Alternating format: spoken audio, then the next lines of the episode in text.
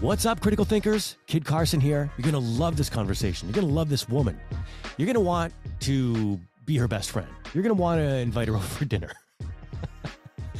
At least that's how I felt uh, when I just chatted with Rebecca Sheppard. I- am actually still buzzing because we just wrapped up the phone uh, call just a couple of minutes ago, or the, or the Zoom. And she is such a badass. No one's telling her what to do. She created this incredible website called standforthee.com. And so if you have a situation where you get a real bent out of shape, you know, border guard or public health officer who gives you one of those crazy tickets you keep hearing about, like five, six, seven thousand dollars. This is the woman you call because she knows the ins and the outs of how to beat one of these tickets. But that's not all. Turns out, as we start our conversation, she's into all the stuff, all the fun, awesome, juicy conspiracy stuff. So we dive down the rabbit hole real quick, actually.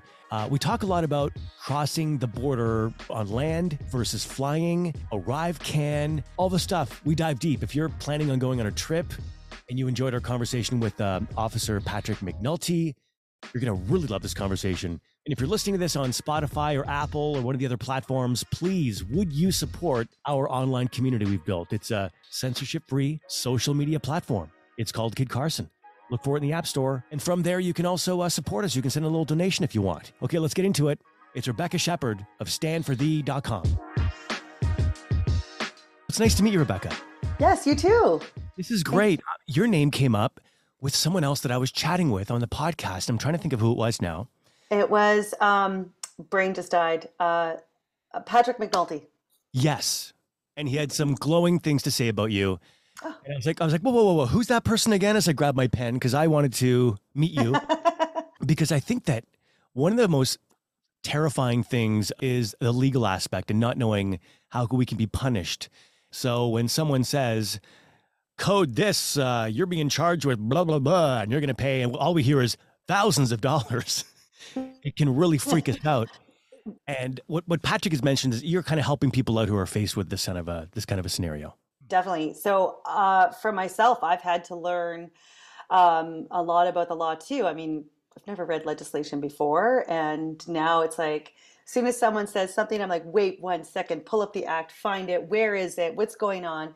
So now I read legislation in my spare time, wow, which I don't really have spare time but I I read legislation. How does this work? How did this start for you? I mean, you're um you uh by day a legal assistant, I believe? No. No, what are you by no. day?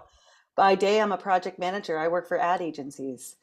And oh. I I I come from a technical background which is actually suited to um, reading legislation because you know I, I coming from a technical background, building tech, technical documentation, understanding tech specs, and like getting granular, granular into these things.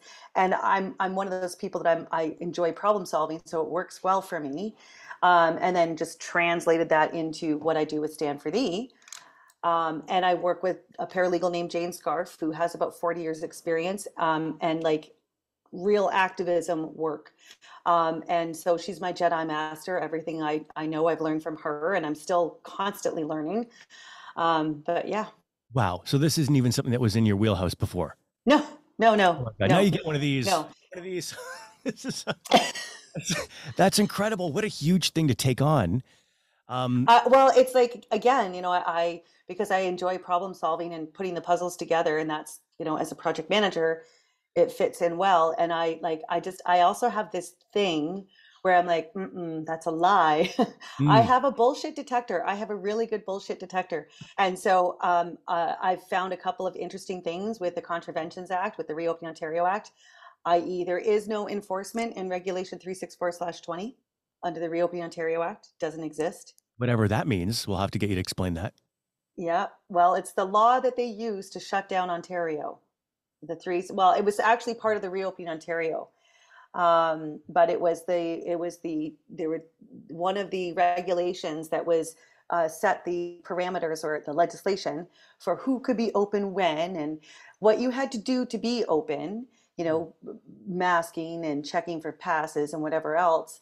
And uh, we discovered through uh, supporting a business owner in kingston named kelly hale who owned jack tuesdays through his appeal process we sent in the application, the motion to appeal saying, can you show us the uh, the enforcement? And we got back a 360 page word salad response which says it should have been one line. Here it is. Done. There's no enforcement in the reopen ontario act. So how does that make you feel when you're digging into this stuff and you realize that the government's just acting sort of it's on a, a whim? it's a bull it's a bullshit nothing burger. This whole thing is a bullshit nothing burger it is. They don't uh, this is the thing. If they had the legal provisions we would already be communists in camps. That's what they want. And that's what they're uh, they're they're circumventing law they're sidestepping law they're overstepping law whatever it is that they're doing. At the end of the day canada and I, I i'm one of those people that when i was a child i knew something was coming. I was always counting down to the 2000s and concerned about you know the 2000s and and and i also had a lot of interesting experiences where i knew something was i just knew something was coming my whole life. Mhm. and then um in my uh, the last couple of years i was like maybe we're gonna miss it. Maybe it's just not it's just gonna be not my generation. And then um, when everything went down i was actually on vacation. My husband and i were in costa rica when this nonsense started so we didn't even know about it. And then we came back to covid covid covid and we were like what and you know and, and because we came into it not knowing it was like what are you fools talking about? Like every, i'm so scared. It's like scared of what? What are you talking about? You know? And then um, i came back to work for a couple of weeks and then they shut everything down and we went home. And we live right on bloor street in toronto. And so you know major streets like the major artery in toronto. And that the monday when they told everyone we're closing for two weeks and you know however long that turned out to be. I remember waking up monday morning and it was you know a rainy shitty day and it was bloor street and i looked out the window and i was like holy shit. There was like two people not not like maybe a car every few minutes like usually the, the rush hours never returned to its previous levels but it used to be bumper to bumper on, on during rush hour. And in that moment like i had a meltdown. I was just like what the hell is going on and then uh, very shortly after like i was in total denial and then one day i was like holy shit this is the thing this is it this is the thing So Yeah, when when you say there was going to be a thing, is this because you were someone like me who like loved to dabble in sort of conspiracy, you know, New World Order type Stuff? Well? I mean, I was born in 73, so there was no interwebs and there was no discussion of these things. Um, uh, and incidentally, the New World the New World Order, the WEF, was founded in 72, by the way. oh, interesting. So, yeah, I was actually watching um, what was I watching? I don't I don't usually have time to watch things, but I was watching something the other day talking about um, the inception of the fiat system and moving off the gold standard and how everything happened all together. And you know, I'm going to give you an example of how how this the hamster wheel works. Okay, Okay. so my aunt sent me a 19 1930s Sears catalog. Remember, I don't know if you know about Sears homes, if you know what a Sears home is. This is, I find fascinating. Sears used to sell home kits. So they would send you a blueprint for your house, like an architecture blueprint, and the materials, and you would build uh, what's called a Sears home. And the Sears home was like $20,000. And they were these beautiful homes, and they still exist. Hmm. Um, and so I was like, wait one minute, look at the price of this house. I, don't even know if it was $20,000. It was cheap, it was ridiculously cheap.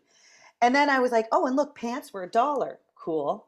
So then I was at the um, St. Lawrence Market here in Toronto, and there was an, an Eaton's catalog from, or Sears, maybe it was Sears, I don't remember, from 1973. And I was like, okay, flipping around. And I was like, pants were $20. And my brain went, wait one second. How did pants go from being a dollar in 1930 to $20.73 to $120 in 2000 and whatever year it was that I saw it?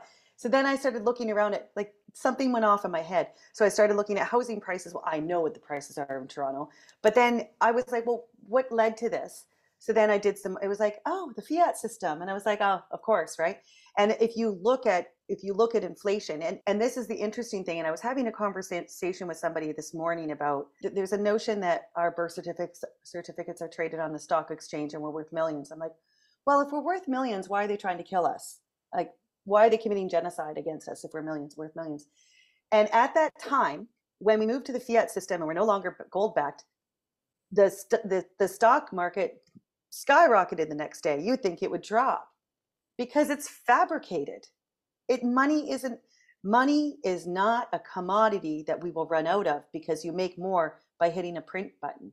So mm. it's fabricated. Interest rates are fabricated. All of these things are fabricated because it's you can't you, there's no money tree that's running out of money. Like gold, you've got to go mine it, you've got to find it, you know. And I'm not going to say oil because there's no there's been no actual validation that we're running out of oil and gas. That's just another mm. fabrication. But commodities are commodities. You have to go and get them. They're real, they're tangible. Fiat system isn't. None mm. of this is real.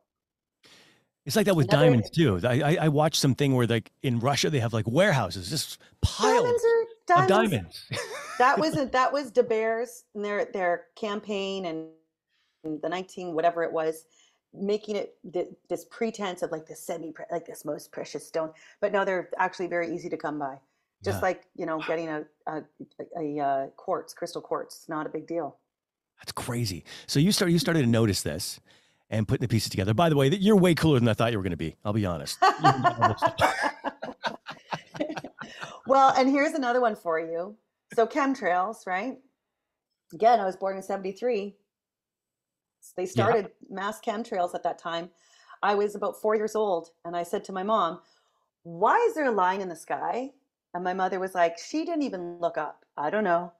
And I remember, like, just like, this makes no sense at all there's and and they were those real like you know that you see those ones that look like I call them globules. It's like there's a line, but it looks like like globules coming down. Like it's heavy. Mm. It, they're heavy. And mm. it was like they were and back then the sky was blue. It was different, you know?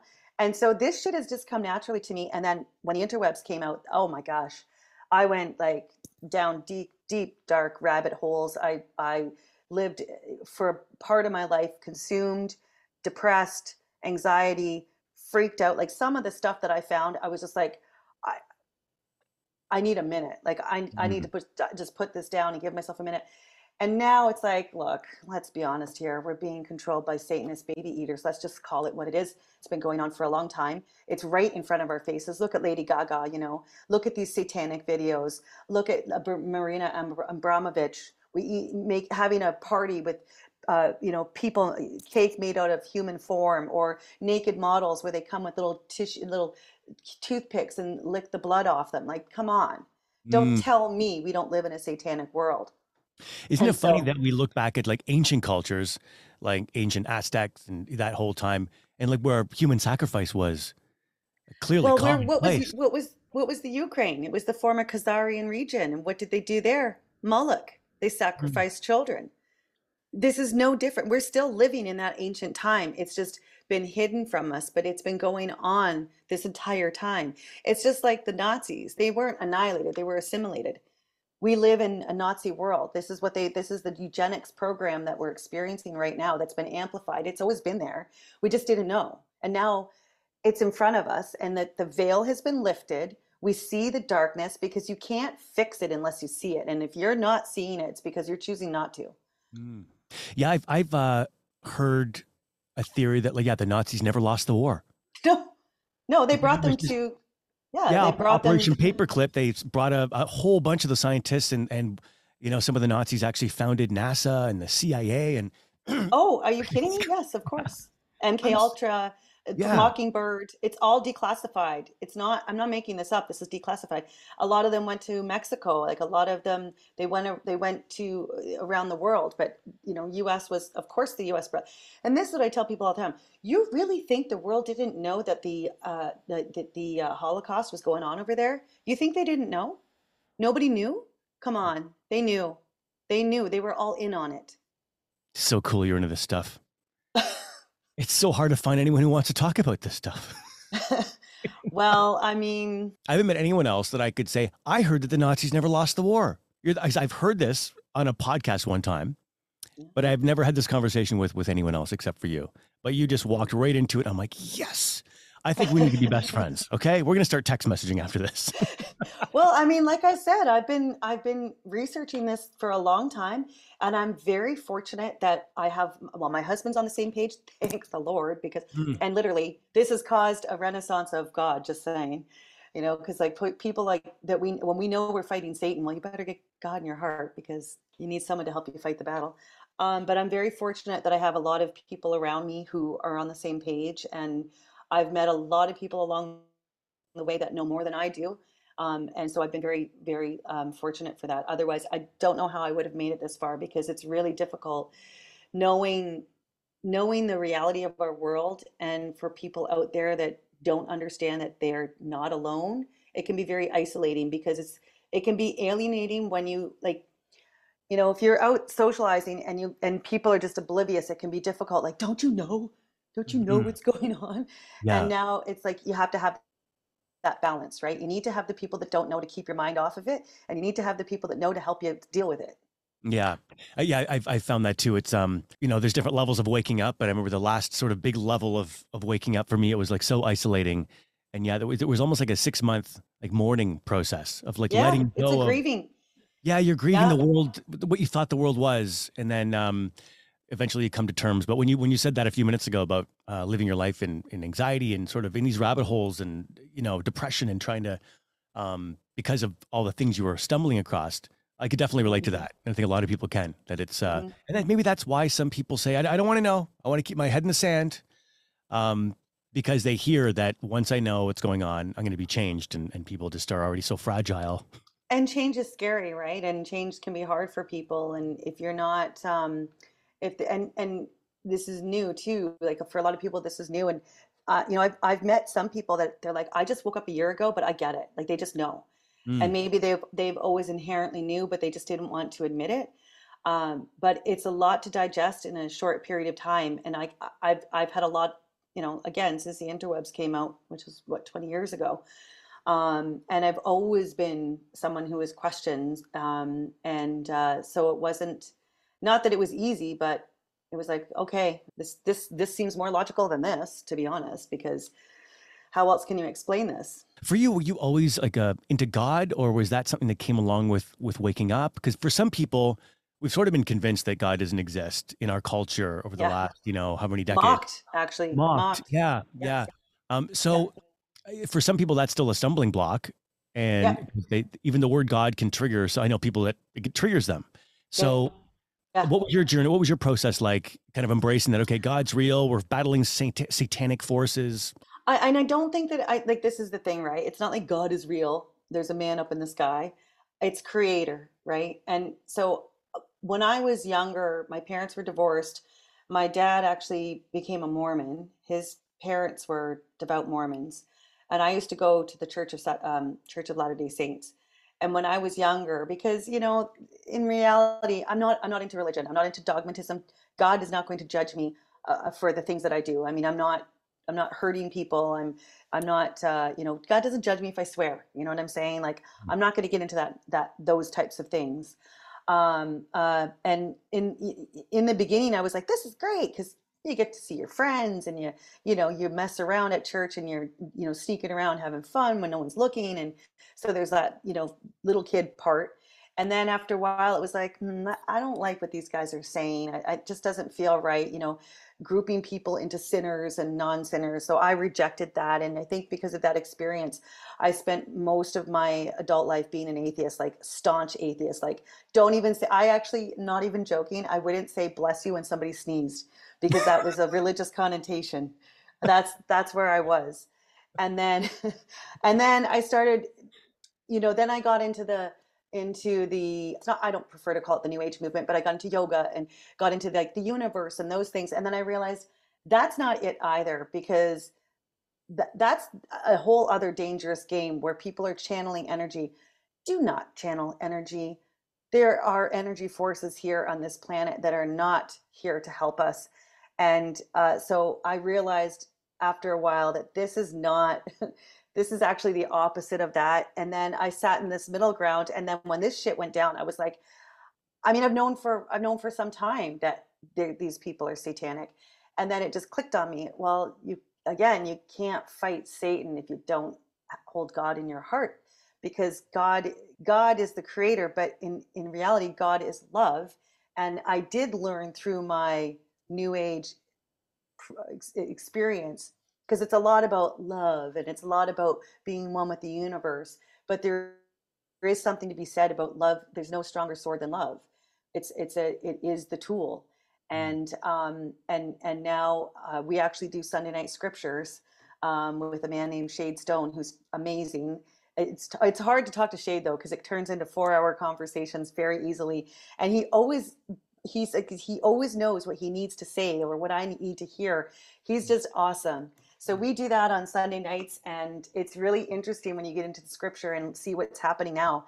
And it's just like it's almost like I can't even explain it. It's just this. And is, is that something you do like um, where do you do that? I Like on a Zoom call or we is do a Zoom at eight o'clock every Sunday. Yeah. Is that a public thing? It's a public thing. Yeah. Oh, cool. Interesting. Yeah. Yeah it's, I, I found the same thing with, with my realizing that um, the people even above the trillionaire class or whoever they are, that they're, they're, they're worshiping Satan. And I'm like, well, that's bizarre. Oh, that's so exactly not, where it's coming from. You've got all the money and all the power and the, the technology to do anything. And I thought, okay, it's spiritual and they're they're worshiping Satan. Then I was like, wait a second. They okay. don't want money and power. They want right. suffering because they feed off of that. They're right. they're they're low frequency beings.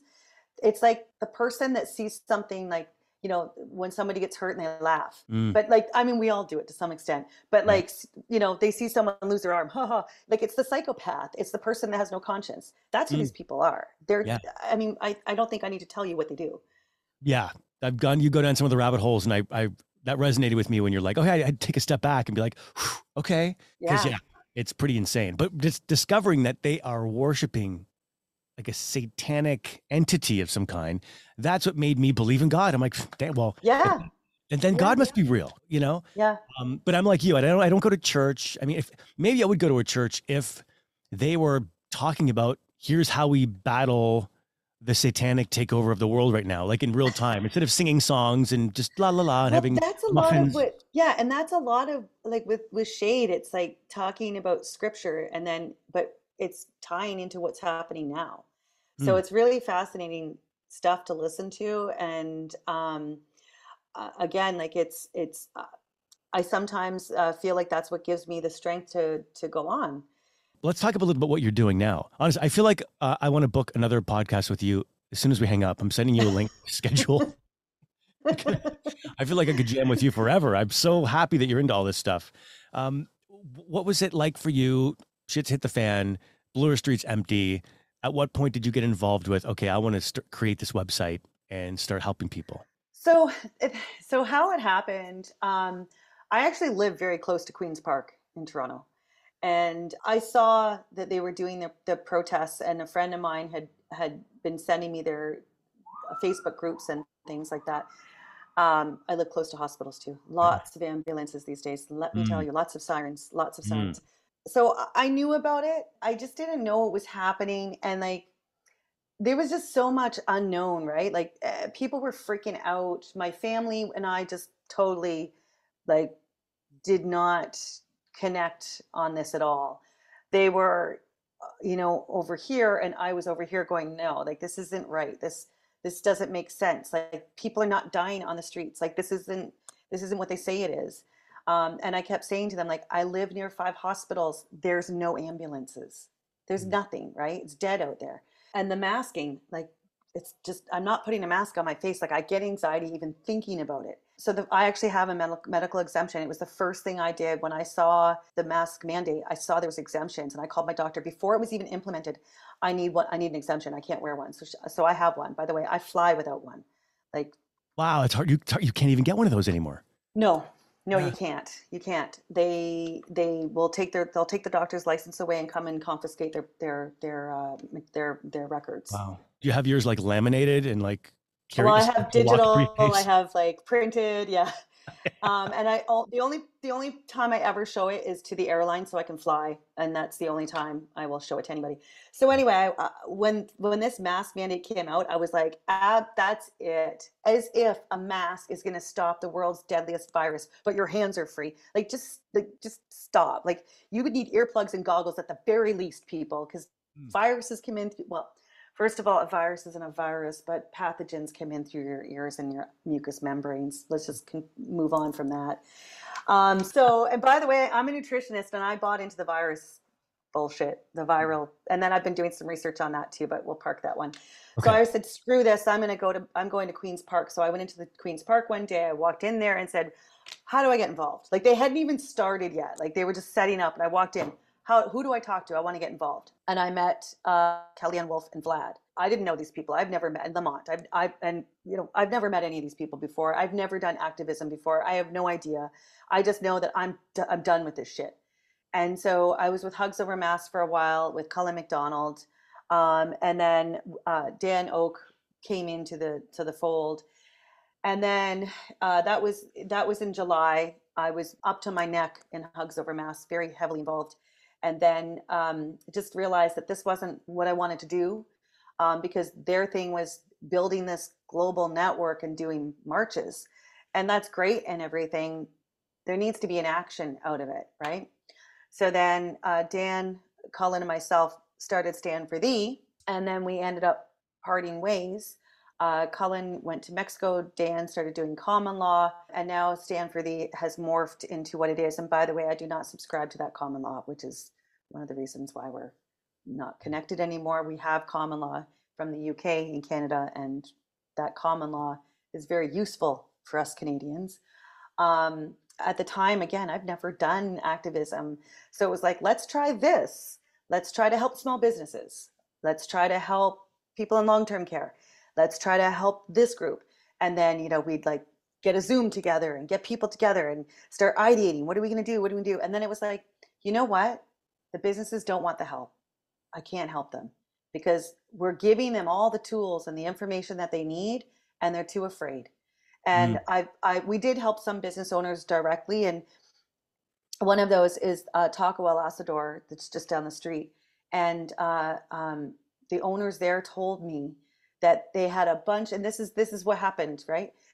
There was a bunch of businesses that were like we're not going to do this like the, the pass we're not going to do this jibby jabber pass thing like we don't want to do this this, this is this is wrong. The BIAs went around talked to every business like you have to do this. If you don't do this you're going to be in trouble and then scared all of them to submission. So i suspect that happened in most regions. We actually reached out to every single BIA in toronto and said, hey, listen, you don't have to break the law because they are breaking the law. You don't have to violate people's rights. You don't actually have the authority to do this. You can be sued. And they went, the BIAs.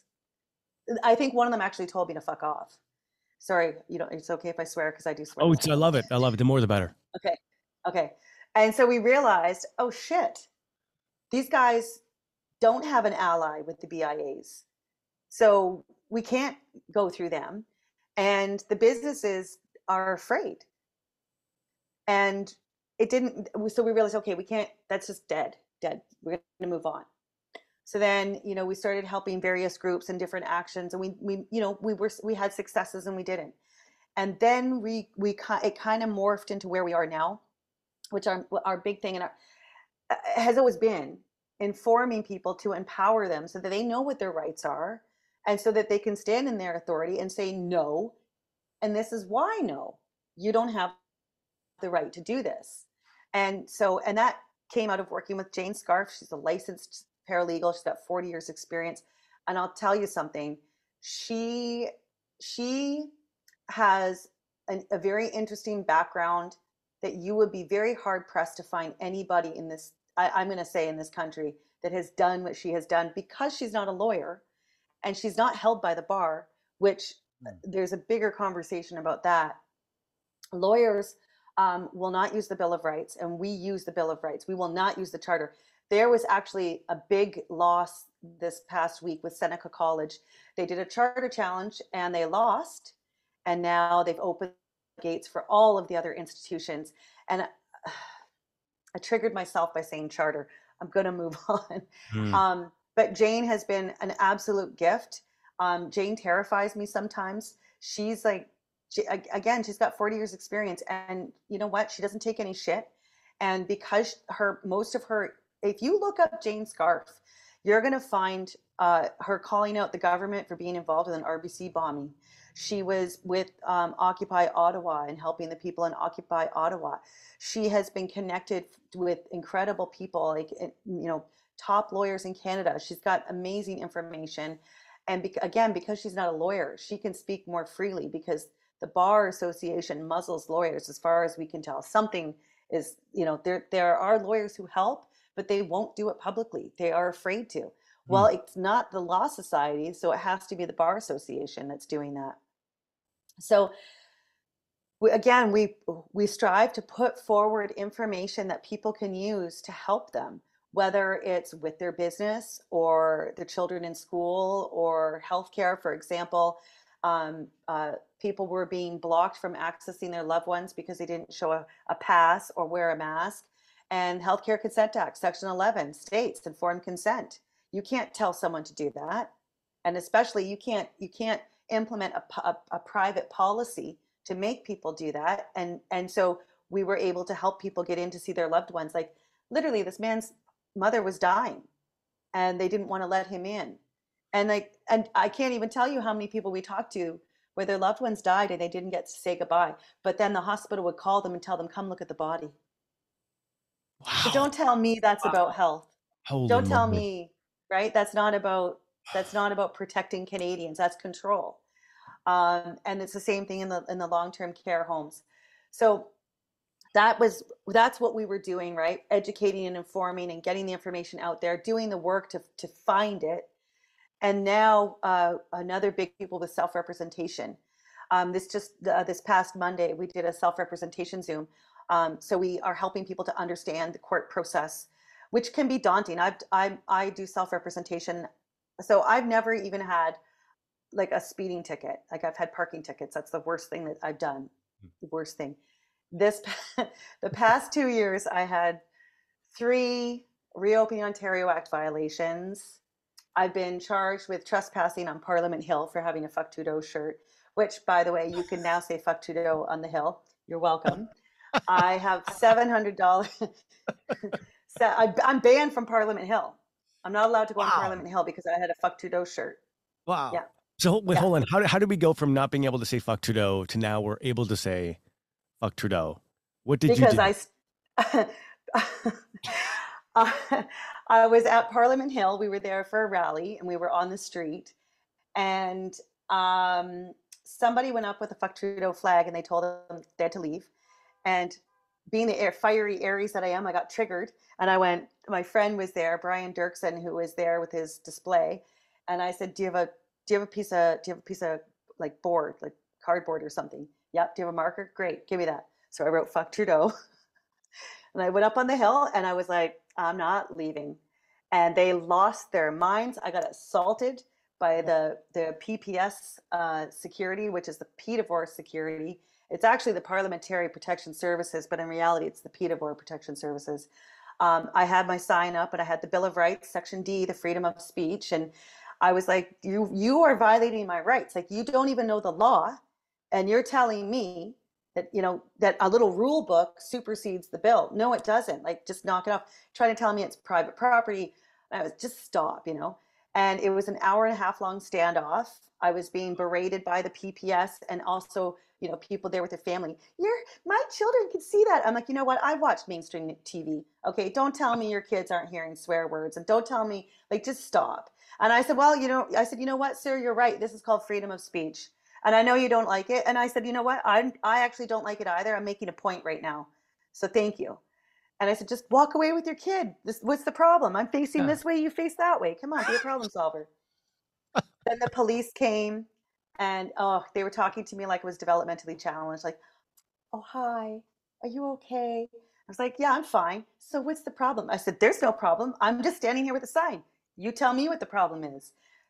That went on for an hour and a half, and they came over, took my sign away, handcuffed me, took my bag, threw me in a car, drove me around the corner, frisked me on the side of the street like a criminal, took my property, searched my property, and then issued me a ticket for $65 and banned me from the hill. And then I forgot. I went back on the hill, got handcuffed again, and got another God. I didn't I didn't realize I was still banned. So now I'm Oh my God. yeah, I'm banned until I don't know when. And so now what? Are we allowed to? So The fix, the fix. the Let me fix. tell you the fix. I forgot about that part. So that was on Saturday. The following Tuesday, I went down to Parliament Hill and I had a notice of liability, which you've probably heard of notices of liability, but ours is a bit different. Ours is uh, we, there's a there's an offer to rectify.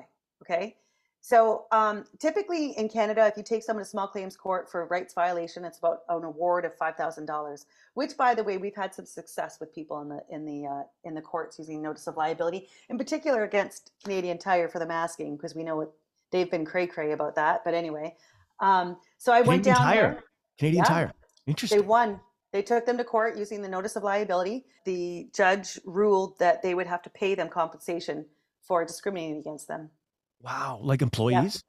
the manager, because you sue the individuals, right? So Yeah. I went. To, I I had the name of the officer, Boudreau, and so I filled out my uh, NOL for Boudreau, and my offer to rectify was apologize to me in the paper. I want you to publicly apologize to me and allow me to say fuck Trudeau on Parliament Hill. Here you go. And I gave it to one of his colleagues. the guy had a hissy fit temper tantrum. I'm not taking this letter. And then he ripped it up to a million pieces and threw it on the ground. And then we reminded him he was littering and we might have to exercise citizen's arrest just to bust his nuts. And then he swore at us and we like, you swore on the hill. That's against the rules. Oh my. anyway, so he they must have pieced it together because Jane went back to Parliament Hill the following weekend and she recorded it and she went up on the hill with the fuck Trudeau sign and no one did anything. Wow. Wow. No one did a thing. So Oh my God. I gave them an offer to rectify and he did 50% of it. So That's incredible. and It's- that's why I took the ticket too. That's why I was like, give me the ticket. I want to be able to fight it in court. Give me the ticket. I also got a $700 ticket for playing for having amplified sound at a protest by a bylaw officer. And I know he didn't get a complaint, and a bylaw officer has to have a complaint in order to execute a ticket. So where was your complaint? So he came over and told me, uh, you have to turn it down. I said, I'm not turning it down. I'm not turning it off. Well, I'm going to give you a ticket. Go ahead. He's like, I'm going to give you an opportunity. So I would turn it up and then turn it back down so I could hear him. And he said, oh, I'll give you a warning. I was like, nope, turn it up again. And I said, listen, if I take that ticket, are you going to bug off? So I just turned it up until he wrote the ticket. So he'd go away. I don't want to talk to you anymore. Um, and I also have $26,000 in tickets for refusing to participate in the Unlawful Quarantine Act. Oh my God. 26,000. Yeah, and a summons. And I went to trial last week and I kicked the prosecutor's ass. And so uh, my trial's going to continue in November.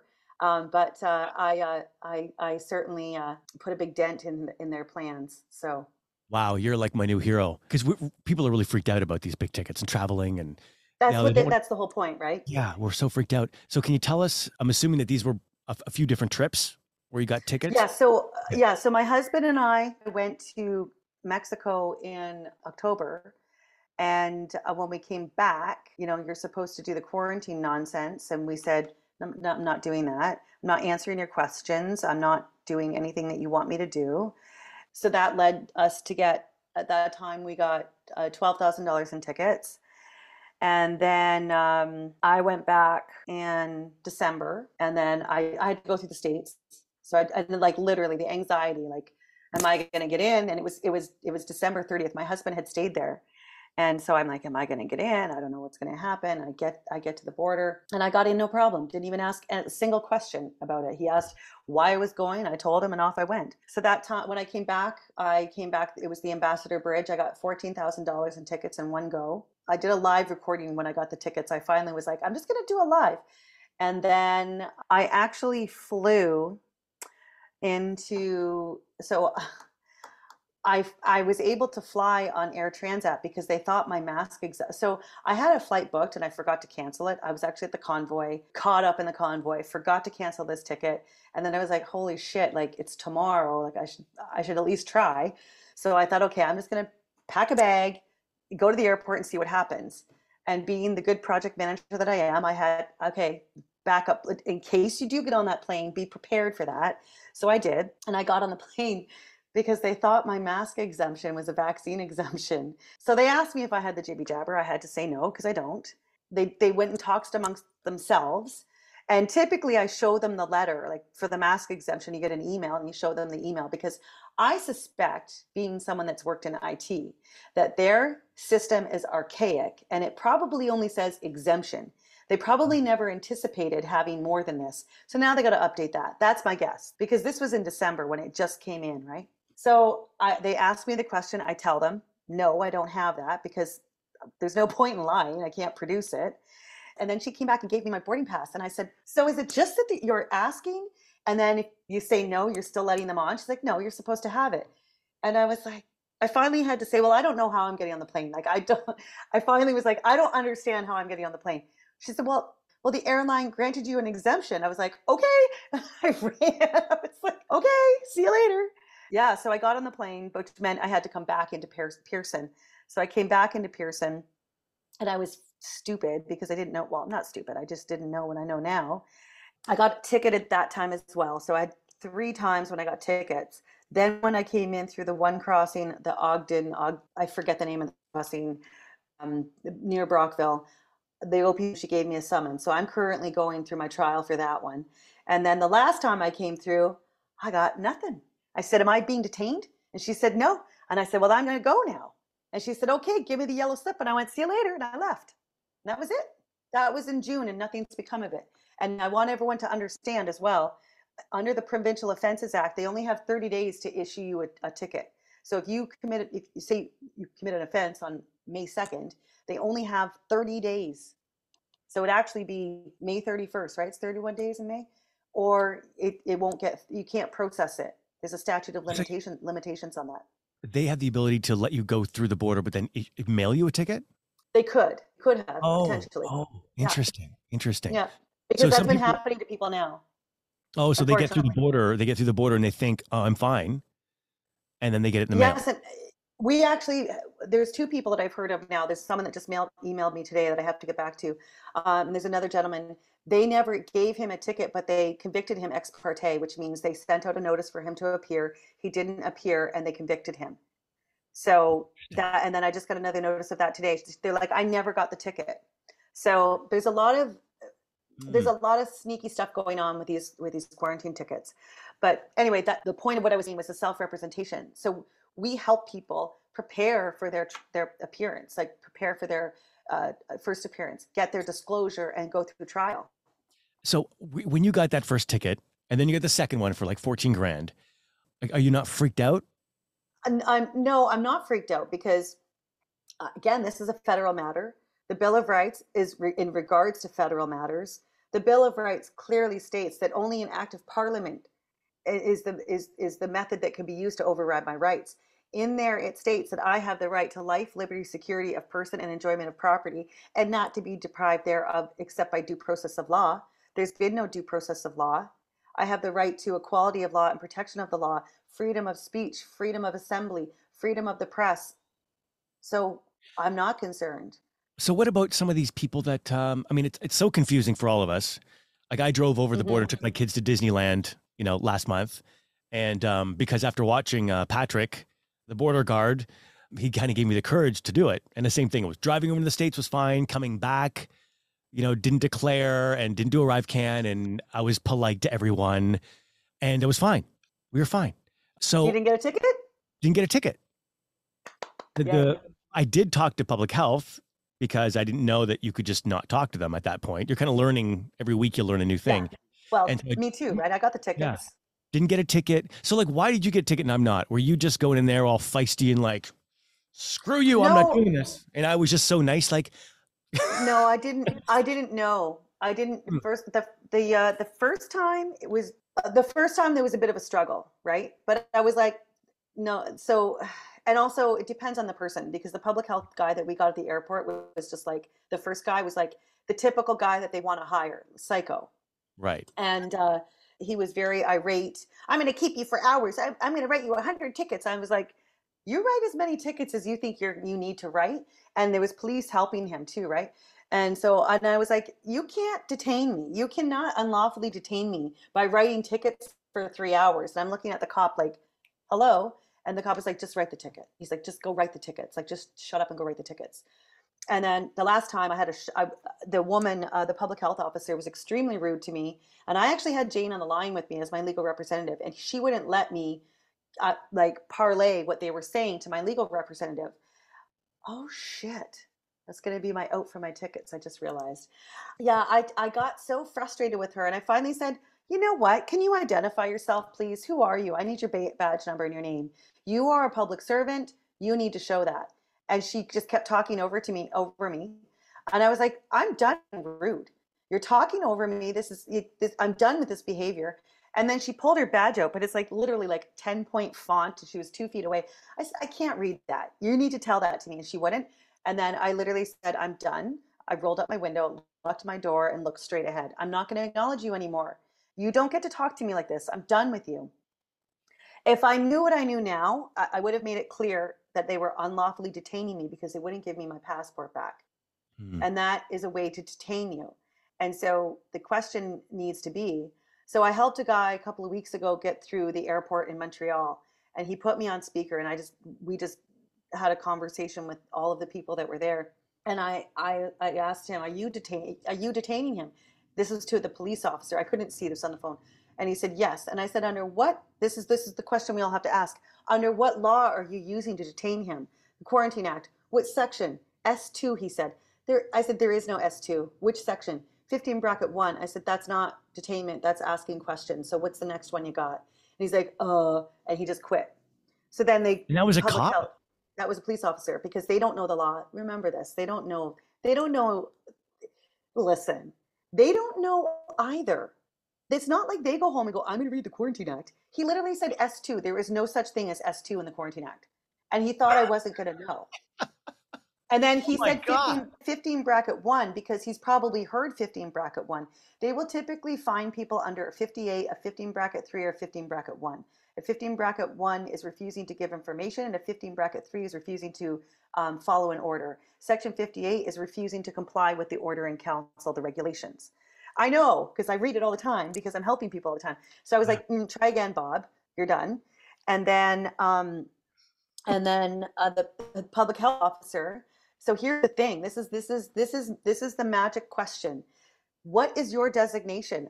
I want to see your designation.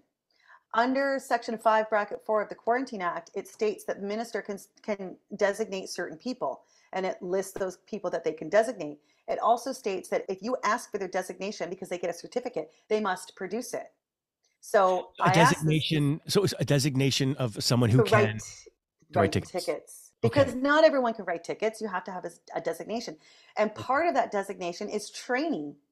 And I know this because I spoke with a woman who works for one of the ministries here in Ontario who was on our Zoom call, private messaged me. We had a conversation and she told me this is how it works. And of course, they would have to have some kind of training because there are parameters under the Provincial Offences Act, and every province has a Provincial Offences Act. And, they, and so it's interesting with the Quarantine Act because it is a federal bylaw through the Quarantine Act, yet it is administered by the municipalities and it is facilitated in provincial courts. And it's done through what's called a Contraventions Act, which glues all of these jurisdictions together. But here's the fun fun part.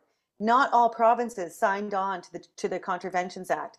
Alberta, Saskatchewan, and the territories did not sign on to the Contraventions Act. So people who reside in the or if you fly into Alberta, you won't get a ticket. But if you, so hmm. you could fly anywhere you want in the world and fly into Calgary and then fly home and you won't get a ticket. Wow. What? Mm-hmm. Yeah. And, and if you go and look on the Contraventions Act site and you go and look at the data, you will see the tables. And in those tables, there are footnotes. And when you click on the footnote, it says no contraventions recorded for Alberta, no contraventions recorded for Saskatchewan, no contraventions recorded for the territories. And if you go and read the Contraventions Act, there's another clincher in there too, where it states that contravention, the, the, the definition of a contravention is a regulation made under governor and council. Well, the Quarantine Act was not implemented under governor and council. It was implemented by uh, the Minister of Health by himself or herself. It used to be Patty Hajdu. Um, because they created under the Budget and Implement, Implementation Act in 2019. 2019, it's like someone knew it was coming.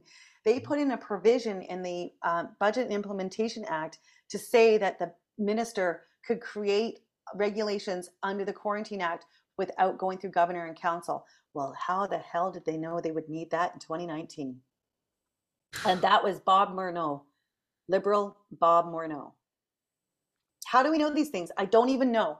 I don't even know how these things come our way, but this is this is this is what's going on right now. So then you have so then you have section 1B of the Canadian Bill of Rights, which is equal treatment of the law and protection of the law. And not all Canadians are being treated equally because people in Alberta, Saskatchewan, and the territories are not subjected to the same regulations and the same uh, uh, uh, um, offenses as the rest of us. So that's not equal treatment of the law. And the the part that gets me the most about the Quarantine Act, the whole objective of the Quarantine Act is to prevent uh, the introduction or spread of a communicable disease. I have crossed into this country five times. Ask me how many times I've been asked if I had a fever or if I've been exposed or if I have any symptoms. How many times do you think I've been asked? I bet zero. Zero. Zero. So this is this is clearly not about public safety. You also have to look at, we are one of the only countries in the world. I think as of two days ago, we were the only country in the world we have to wear a mask on a plane. They've all dropped them. And, and this is the crazy part. We are the only country in the world that doesn't allow its citizens into the country without a, a, a um, jibby jabber. Americans can come and go as they please. As a foreigner, you need to get you need to have it to enter the country, which that doesn't make any sense either. Because what the virus goes, oh, that guy's American. It's all good. Don't don't you don't don't get him. It makes no sense.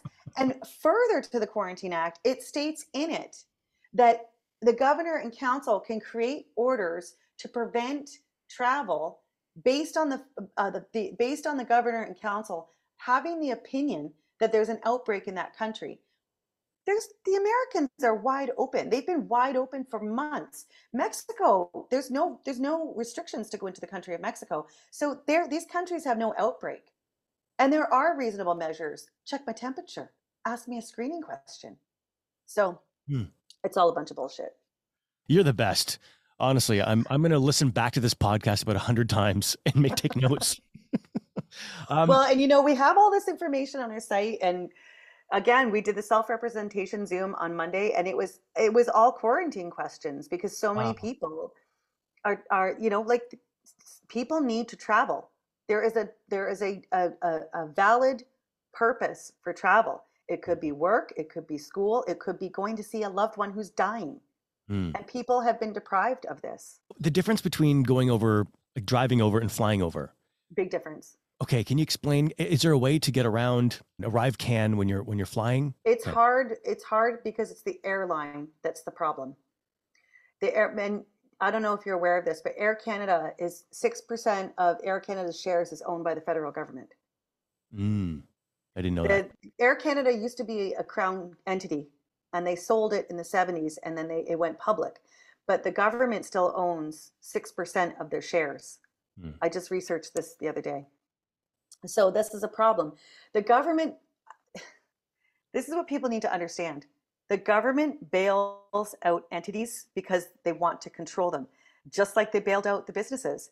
All of those businesses that took deals or took those loans, that has a clause in it that says you do what the government tells you, or the deal is off and you got to repay. And that's why businesses, that's why many complied. But at the end of the day, the government cannot ask you to break the law. So there's an out for that. And it doesn't matter what that clause says. The government cannot ask you or nor me to break the law. And that's what they were doing with the with the Reopening Ontario Act uh, regulations. Um, but yes, there's a big difference between border and, and airport. The two, two big problems with the airport is the airline and also the police are in the airport on contract for public health. Hmm. So when you get off the plane, the police are there when you go through a border, they have to bring them. And if you come into the border after 6 p.m., public health is gone. So hmm. that's a big risk reduction. And as long as you have your passport in hand, am I free? Are you detaining me? No. Well, I'm leaving. See you later. And if they do have your passport, that's when you got to kick up a stink. And you know what? You're detaining me. I'm going to call a lawyer. Mm. You're detaining me. Otherwise, I'm free to go. Give me my passport. Because that's what they're doing. They're holding people's passports so that they can issue them a ticket. So they're detaining people for the duration of writing the ticket. And the whole time they're saying be detained. Well, you are being detained because they're holding your property. Now they're saying, well, it's government property. Yeah, well, you're not government. You're not government. You're a contractor. You're a piece of shit hired through public health on contract to abuse Canadians. That's what you are. I have no yeah. respect for those public health people at all. They're disgusting scum. Are you saying that maybe just if you're going to fly, make sure you fly back into Calgary if you can? Yeah, or, or Saskatchewan, Saskatchewan, or yeah. a territory. Yeah, that's so the, that's the joke. The rest of the country, you're basically saying though, you're, you're kind of screwed for flight. Like it's maybe not worth the hassle. Well, I would. I mean, I'm still. I still travel. I'm not going to stop traveling because of this, right. and you know, I'll take the tickets. And I've been fortunate. Like when I flew, um, when I flew back with, with from on Air Transat, they didn't ask me to install the ArriveCAN, and I don't. I will never do that. And what's interesting too is my husband came back in August, and uh, he flew on Air Transat we fly in Air Transat because it's been the most relaxed, and because I don't wear a mask, we, fly um, like it's just been easier with them. Hmm. Um, and uh, so he his phone got water damaged, so he couldn't do the ArriveCAN. Hmm. Well, guess what they did? They gave him a waiver that says, "I understand that I may be ticketed when I arrive into Canada because I don't have a ArriveCAN. Sign here." Why can't we all do that? And I think we actually should be doing that. I think that we should all be given the opportunity to sign that waiver. So the mm. next time I fly, I'm going to say, give me the waiver. I'll sign the waiver. Give me the waiver. Why can't you give me the waiver? Yeah, I guess the fear is like you buy a ticket for six, seven, eight hundred bucks, and then you get to the airport and they won't let you on, and you're like, you know, I guess that's the thing. I know, and that's happened to people. That's happened to people, and I I would certainly pick the airline wisely and not fly on Air Canada. I my husband and I used to love Air Canada, and now I'm just like scum. You people are scum. Yeah. Um, I know so I was helping a, a woman who her and her husband were flying on Air Canada. On the way there, she wasn't wearing a mask, and they gave her a hard time. On the way back, they removed her from the flight because on the way there, and she had her mask on. She's like, "I know you're gonna like. I'll wear the mask." They came on and said, "This is my flight. You need to go," and physically like had her removed for for some people that are like, okay, what's the big deal with ArriveCAN? First of all, um, understand the terms of Arrive Can. Your information is going to be shared across agencies and uh, uh, outside entities as well. Number one. Number two, they want to use it for implementing the digital ID. They they actually the one person who recorded their experience at the airport the person actually said to them, this is something about making a border crossing more efficient. Like I forget the word, but basically we know that they are that they want to make it permanent. And this apparently the states is doing it and Europe, the EU, which uh, I'm never going to fly to the EU again and I'm never going to go to the states again if that's the case. Um, has implemented the, these these um, ArriveCAN like similar type tools. And if we don't push back and say no, we're not doing it, then that's what's going to happen. And then that's going to that this is the start of the digital id right? This is where this is what this is. That qr code and like i anyone that uses qr codes in this movement i'm like what the hell are you doing? You are participating in uh, in further development of this agenda. Well how can you be a freedom fighter and have qr codes on your shit? What the hell's wrong with you make mm-hmm. it a hmm. tiny url please like let's let's stick to like old fashioned here that's that's my beef. First of all, go fuck yourself. I'm not giving you any of my information.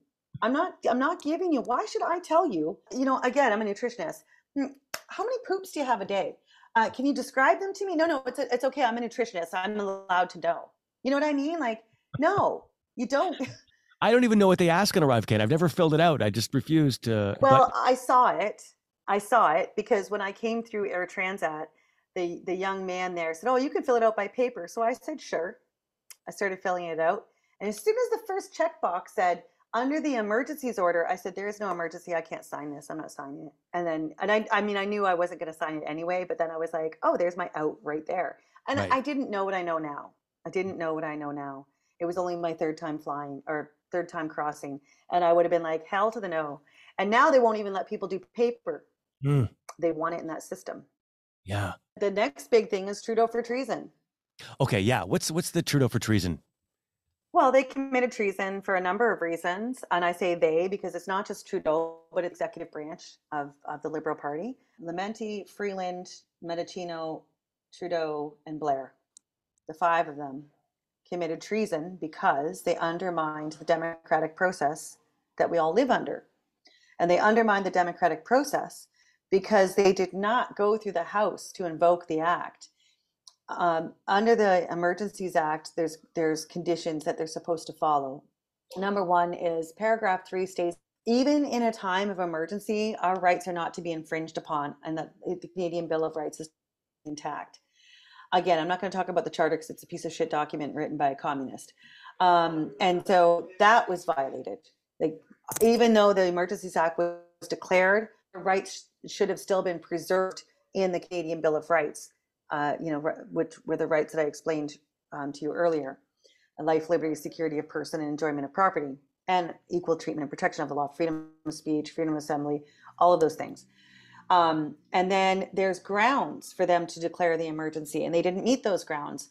Um, one being that it's a, um, a serious public uh, safety risk. I'm just paraphrasing here. Um, and the other one is that they don't have the legal framework to um, or capacity to manage the emergency. So it's beyond the scope of the province. The province is incapable, or law enforcement is incapable of managing the emergency. Well, they could have used section 63 bracket 1 of the criminal code which states that a protest becomes unlawful when it's tumultuous they could have used that also it was not a na- nationwide issue it was isolated between a few key um, places across the country number three it was not a, ma- um, a major security uh, risk. People were not in harm's way. Borders were closed. Well, that was a lie. There was, mm. and, we have footage. I, I mean, we've all seen it. One lane being emergency lane being open, the intersections being open. The the Ambassador Bridge was opened um, a few days before the act was invoked.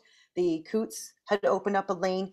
Every border crossing that they were using as the excuse to invoke the act had actually come was was within the law because they had they were told there was conversation. We have a video with the um, uh, Windsor group having a conversation with an officer saying, "You just got to open up a lane." They were like, "Sure, you tell us what to do, we'll do it." Cool, open up the lane, guys. Go like fix it right now. Thank you very much, officer. And he said, "You know what? You guys are free to carry on."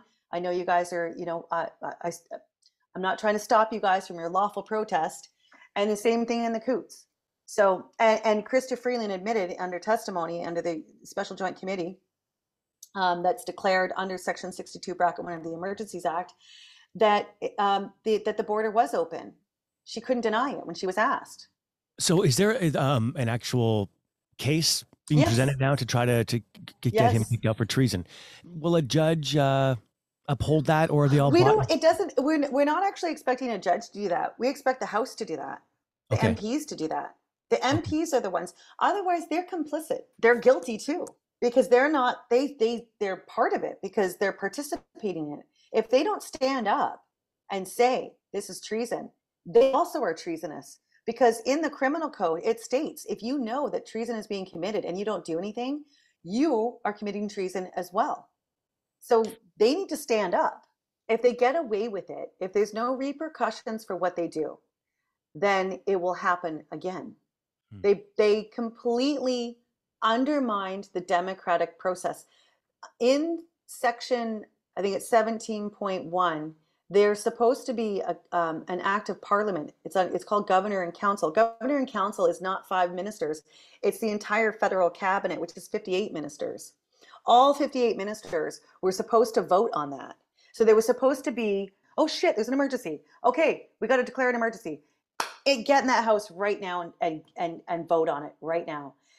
When the Emergencies, the War Measures Act was enacted, they voted on it in one day. What happened with the Emergencies Act? They debated for four days. If you're debating for four days, there's no emergency mm. because we'd all be dead by now. If you guys are sitting there thinking, mm, I don't know, man, maybe there isn't an emergency. I don't know, maybe there is. And meanwhile, we're getting bombed or, you know, whatever it is, we'd be dead, right? So that right. clearly, that right there demonstrates it was not a serious risk to the public. If they had the opportunity to debate it and him and haw as to whether it was an emergency. So there, uh, and then and then the, we know now through the special joint committee testimony in the it's in the transcripts, it's in the videos, it's in black and white. They asked Bell, "Did you ask for the Emergencies Act?" No. Lucki, head of the RCMP, did you ask for it to be invoked? No. So who did? When Mendicino stood in the House and said the police have asked us to invoke the Emergencies Act. Really? Then who did ask? And Freeland was asked point blank, who asked to invoke the act? And she wouldn't answer it. So who was it? Who was it that asked for it to be invoked? We don't know. And then we know now. The mainstream media has had to admit there were no guns. Oopsies. Bell had to admit the arson was not related. Bell had to admit that there were no arrests. And those were the inputs that they used in the House to initiate the act. And it was all based on lies. And what happened out of that act? People got stomped on, they got sprayed, they got shot at, they had their cars confiscated and destroyed, they lost their jobs, they had their bank accounts frozen, they were jailed. There are still men in the Coutts in, in jail in Alberta. They were now they have they have to deal with the court process. They're traumatized. They're injured. I know a man in, in the East Coast who has an injury to his hand. He may have to have surgery. I, I watched it happen with my own eyes. And you know, I had a call with the OPS because the OPS likes to call me and bother me, the Ottawa Police Services. I had a picnic in Ottawa and they called me to ask me about my protest. I said, What the hell are you talking about? I'm having a family picnic. They, I, they call me and trust me, it's not pleasant. Like the one, the poor guy, Chris, he finally said, Listen, the next time you call me, do you think you can not be so mean? I said, Well, it depends on why you're calling me, Chris. I can't answer that question. I can't make any guarantees. But, you know, um, the OPS, they were, I mean, if anybody was causing problems, you know, I saw it with my own eyes and it was them. They were the ones blocking the roads. They were the ones that put up the barriers. And you want to talk about a slap in the face? I went back two or three weeks after the convoy was shut down and I was just like, you pieces of shit. On the corner of Bank and Slater, that's where I said I was, you know, that's where I mentioned I was camped out, right? On Bank Street, between Slater and what's that other street? Lisgar? This is not even two weeks, about two weeks, maybe three weeks after the protest. They had the road blocked off for a winter party. Streets completely blocked, not a single lane open. And I took a video and I said, I was like, wait like talk about in your face in your face we, we shut you down because you guys were being unsafe and you didn't have a road one lane open and how dare you yet here and, and I, I I was like, and I was with Jane. I was like, Jane, Jane, what do you? What's the word for this? What do you call that? She's like, mm, hypocrite. Yes, like I, I, like in your face, you know, like just like, yeah, yeah. And the and then the OPS, you know, with anyway, these guys need to be held accountable because if we don't hold them to accountability, we this could very easily happen again because what they did was they created lawlessness in Canada and Canada has very good legal provisions to protect us. And this is why Canada has become the test ground and I started noticing about 10 maybe 15 years ago I started getting suspicious because all of a sudden Toronto was like Toronto and Canada and Toronto is so fantastic, like New York, right? New York, New York, and it was like Toronto, Toronto, and you know, on, Toronto's now on the global scene. Toronto's now like the hot spot, and Canada's so great. And then, well, this is making me feel nervous because why do they want to? Why? What's the point here? And then, oh, what's this smart city bullshit going in down on Queens Quay here? And then, oh, wait a minute, the person that worked for Google quit because of security issues. And what's this smart city bullshit? What's this all about? Oh, they want to create a smart city. And oh, oh, wait a minute, to go along with the electrical grid and the this, you know, all of this shit. This was going to be the test ground, Toronto. And I thought, how in the hell did we become the world new world order poster? How did this and then watching the condo development, those are the inner city prisons for the mass migration, which is happening we had record number migration in 2021. Well, we're on lockdown. 400,000 newcomers came to Canada. What the hell? Yet you couldn't leave your house. You couldn't go anywhere. This is not about public safety. So we come the test pilot because we have some of the best laws to protect us. And if they can break Canada, they can break the world. And that is why Canada is so important. Wow. We are extremely important in this puzzle. So if we don't and and and and we've been pacified, we've been pacified for decades. Here's free healthcare. Here's free here's free healthcare. Here's free education. Here's free this, free that. It's not free. They siphon it a little more and more off our paychecks and we don't notice because we're not putting it out of our hand. We don't pay attention. And now look what's happened. All of those people that paid into EI and now they can't get EI because they didn't take this. And they say, well, you didn't, you you were insubordinate. How is it insubordinate to refuse a medical procedure, a forced medical procedure? Like what world are we living in? And so this is what's been happening in Canada for decades. And we've been none the wiser because Canada is so great. Everyone's so awesome in Canada. They're such nice people. And look at their healthcare system, which is garbage. Our healthcare system yeah, is it really is. It's shit. It really yeah. Is. It's total shit. Oh um, so this is what's been going on. You well, you're like a black belt level badass. I'm just another. I'm just a person who, you know, I don't like to put up with shit, and I don't like being told what to do. I, yeah. and I, I don't want to live my life being told what to do. And I'll tell you something. I have my PayPal account closed, and I also um, had my mm. Gmail account closed. Um, I got my Gmail account back, but um, I got I got um, banned off PayPal too. Is it? It's is uh, like deep rooted anger came up over that. Like, how dare you bastards? And you, oh, I got kicked off of YouTube. So I I've been deplatformed oh, wow. from YouTube. I've been kicked off of PayPal. And did they hold your money for six months, PayPal? Um, I don't know if we had any money in there, to be honest. Yeah, they're, we they're holding to... my money for six months. Really? Wow. Yeah. wow. And that's like, it's just like, how fucking dare you keep my money? First of all, what did I do? They won't even tell me what I did. And they just keep, no, and they, they point you to the rules. I read the rules. I'm like, I didn't do any of these things. I have freedom of speech in Canada. You are violating my rights. I didn't break the law. And then YouTube was I shared um, I shared a video about the Public Order Emergency Commission, who was created by Bill Blair or implemented by Bill Blair. One of the ministers who committed committed treason is now investigating himself. Hello, people. We wake wake up. We have all the information on our site, but we were invited to a meeting with the public. James Bauder invited us to a meeting with the Public Order Emergency Commission. And out of that, we discovered that they are actually setting themselves up that they can continue to create the narrative that they want because anyone who does who who goes on to testify has to sign a confidentiality agreement and they can never there's no expiry they can never discuss what is what they is disclosed in that that, that in that inquiry and then they're they're yes and then the submissions are going to be cherry picked by the commission. And that's when it, what's going to be put forward to the public. And we busted them. We busted them. We got we recorded the conversation because we didn't sign a confidentiality agreement. It's all up on our site on our website. And guess what? They saw our social posts. They saw our website. And they responded and sent us a letter and said we're not doing that. We literally we saw your facebook. We're not doing any of those things and literally validated what we said in their letter so you're just validating exactly what we said, and we're right. You are doing those things. And guess what happened? We met with them on Wednesday. We put out the information on Thursday, and on Friday it was postponed by six weeks. Wow. Mm-hmm. So we got them quaking, and this is why we can't not sit. We can't sit back and relax until this shit is over. There's no relaxing. Um, we also put a kibosh on S223.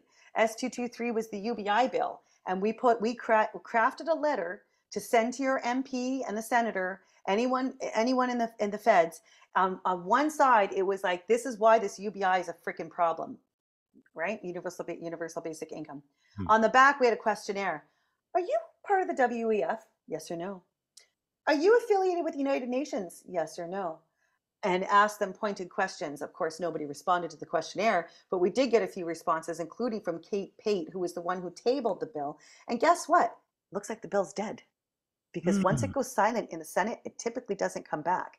And both of them are sitting silently in the Senate. And they were having a shit fit up there in that hill because they were inundated, overwhelmed with letters and phone calls and emails going, don't you dare do this. And remember, some of those MPs are smart enough to realize um, that's my pension too. And they could do that to me. And um, that's my children. And they, they, could do that to them. And so I think. I, I, think it's. I think it might be dead on the hill, and I sure hope so. So they, they don't. We. Th- this is one thing that that we always say is don't underestimate the power of you, because if you have the right thing, you can create change and you may not even understand how much of a ripple that can make. Mm. Thank you for everything you're doing. Honestly, like uh, most of us don't have the capacity to do what you're doing, to understand it, to memorize all the things that you've been able to memorize or and above and then to, to have all that knowledge but then have the courage to have that sort of personality where you are just like no you're not telling me how to live my life uh, I've, I've always born this way you're I can't imagine trying to raise you. Oh my God. Um, it was yeah, a problem. You're, you're, yeah, you're a special breed. You're a really special human. I'm I'm really feeling grateful that uh, not only that I met you, but just to know you're out there and you're you're doing these things and you're pushing things forward. And so for people that want to go to your website, I mean, I guess there's a ton of information there on how to learn about what your rights are. I noticed that you help people in certain uh, situations what is the extent of that help? Help if someone is uh, having a situation where they've got a five thousand dollar ticket that's going to break them. Are you someone they can reach out to, or your staff? Or I give out my phone number all the time. I talk to people all the time. We actually helped a woman because uh, again with the self representation zooms, we do Friday night zooms every Friday night eight o'clock. We do like special edition zooms. We do personal zooms. Like if there's like a group of people that want to take action, we'll do a zoom with them. We get emails, phone calls, text. Like we both Jane and I we're here like we we put ourselves out there to help people because we're we're both of the mindset that when anybody wins, we all win. Mm. And there was a lady, I'm really excited for this because this goes back to the designation that I was talking about with these public health officers. The she had her um, she had her um, quarantine uh, trial, and this was in Manitoba, and they're just they're really trying to screw these people around. Bullshit baffles brains, you know. So they sent her back a, uh, a list of legislation. I was like, "What's the point?" Like, yeah, that's great. And then they were trying to do it, make her do it, like imply that she was doing a charter challenge, and she'd have to send in an application. And she's like, "I'm not doing a charter challenge." Anyway, so um, we helped her through it. She got into her trial. She got it adjourned. Oh, the the prosecutor, because it's not it's not criminal, it's prosecutor the prosecutor was trying to say to her, I don't, it's all about disclosure. Everything is about disclosure. If you don't have full disclosure, you can't prepare a full defense. So she said, she wrote to the, the, the, the prosecutor asking for additional disclosure because there was some stuff in her, uh, there was a, uh, the PHAC person was not in her disclosure. So she wrote back and said, I don't have full disclosure. I need full disclosure to, so I can have a full defense. You need to send this to me. And he wrote back saying all this bullshit and links to legislation. And one of them was the Manitoba Provincial Offences Act, where it states under section 62 or 60, 62 something, I think, 60 something, 60 something bracket one, where they give out um, additional evidence if it's, it's if it's your but I said, well, read on. Section 60, 60, whatever it was, bracket four says that you can ask for it to be disclosed when it is relevant and it is relevant because only PHAC can go to enforcement not the border services officer. So it's extremely important. She went into the courtroom slammed that down. The judge went you're right. Boom adjourned. To give her an opportunity to get that information and to subpoena the public health officer. Wow. And if she can get that public health officer on the stand and ask her where's your designation? and she can't produce it it's done. Done because if they don't have designation, they can't write those tickets. And if they can't write those tickets, suck it. So this is huge. This is huge. oh, oh my God. This is great. This is great. Okay, so listen, you know who to call if you're one of these people sweating with a ticket. I mean, Rebecca right here, black belt master badass. This is awesome. And I learned everything from Jane Scharf. I will not Wow. I gotta, t- I gotta, I have to give Jane Scharf credit. I mean, I, I came with a bad attitude, but she, she's taught me everything I know. If we want to just join in on some of these Zooms, can we just go to your website and, and just absolutely listen in? Okay. Uh, yeah. Well, what, what we ask people to do is join our newsletter so that they can get the link and, and, and, uh, and join that way and just get up to date on stuff that we have going on. And also, you know, social media is risky. Even Telegram channels get shut down sometimes. So um, I always ask people to uh, join our, our mailing list from our website, um, and then they can get updates on on stuff that we have going on. This has been a thrill. Thank you. with you. This has been Thank so you great. very much. I hope we can do it again and Love to. uh, just just talk about all the crazy things. I love it. oh, we Thank- could have a we could have a we could have a crazy talk. We could have a crazy Good. crazy talk. Oh yeah, I'm yeah. in. Thank you so much for spending time with me today. If you have a question or comment about this episode, leave it inside the app. Go to the App Store, Kid Carson, or contact me through kidcarson.com.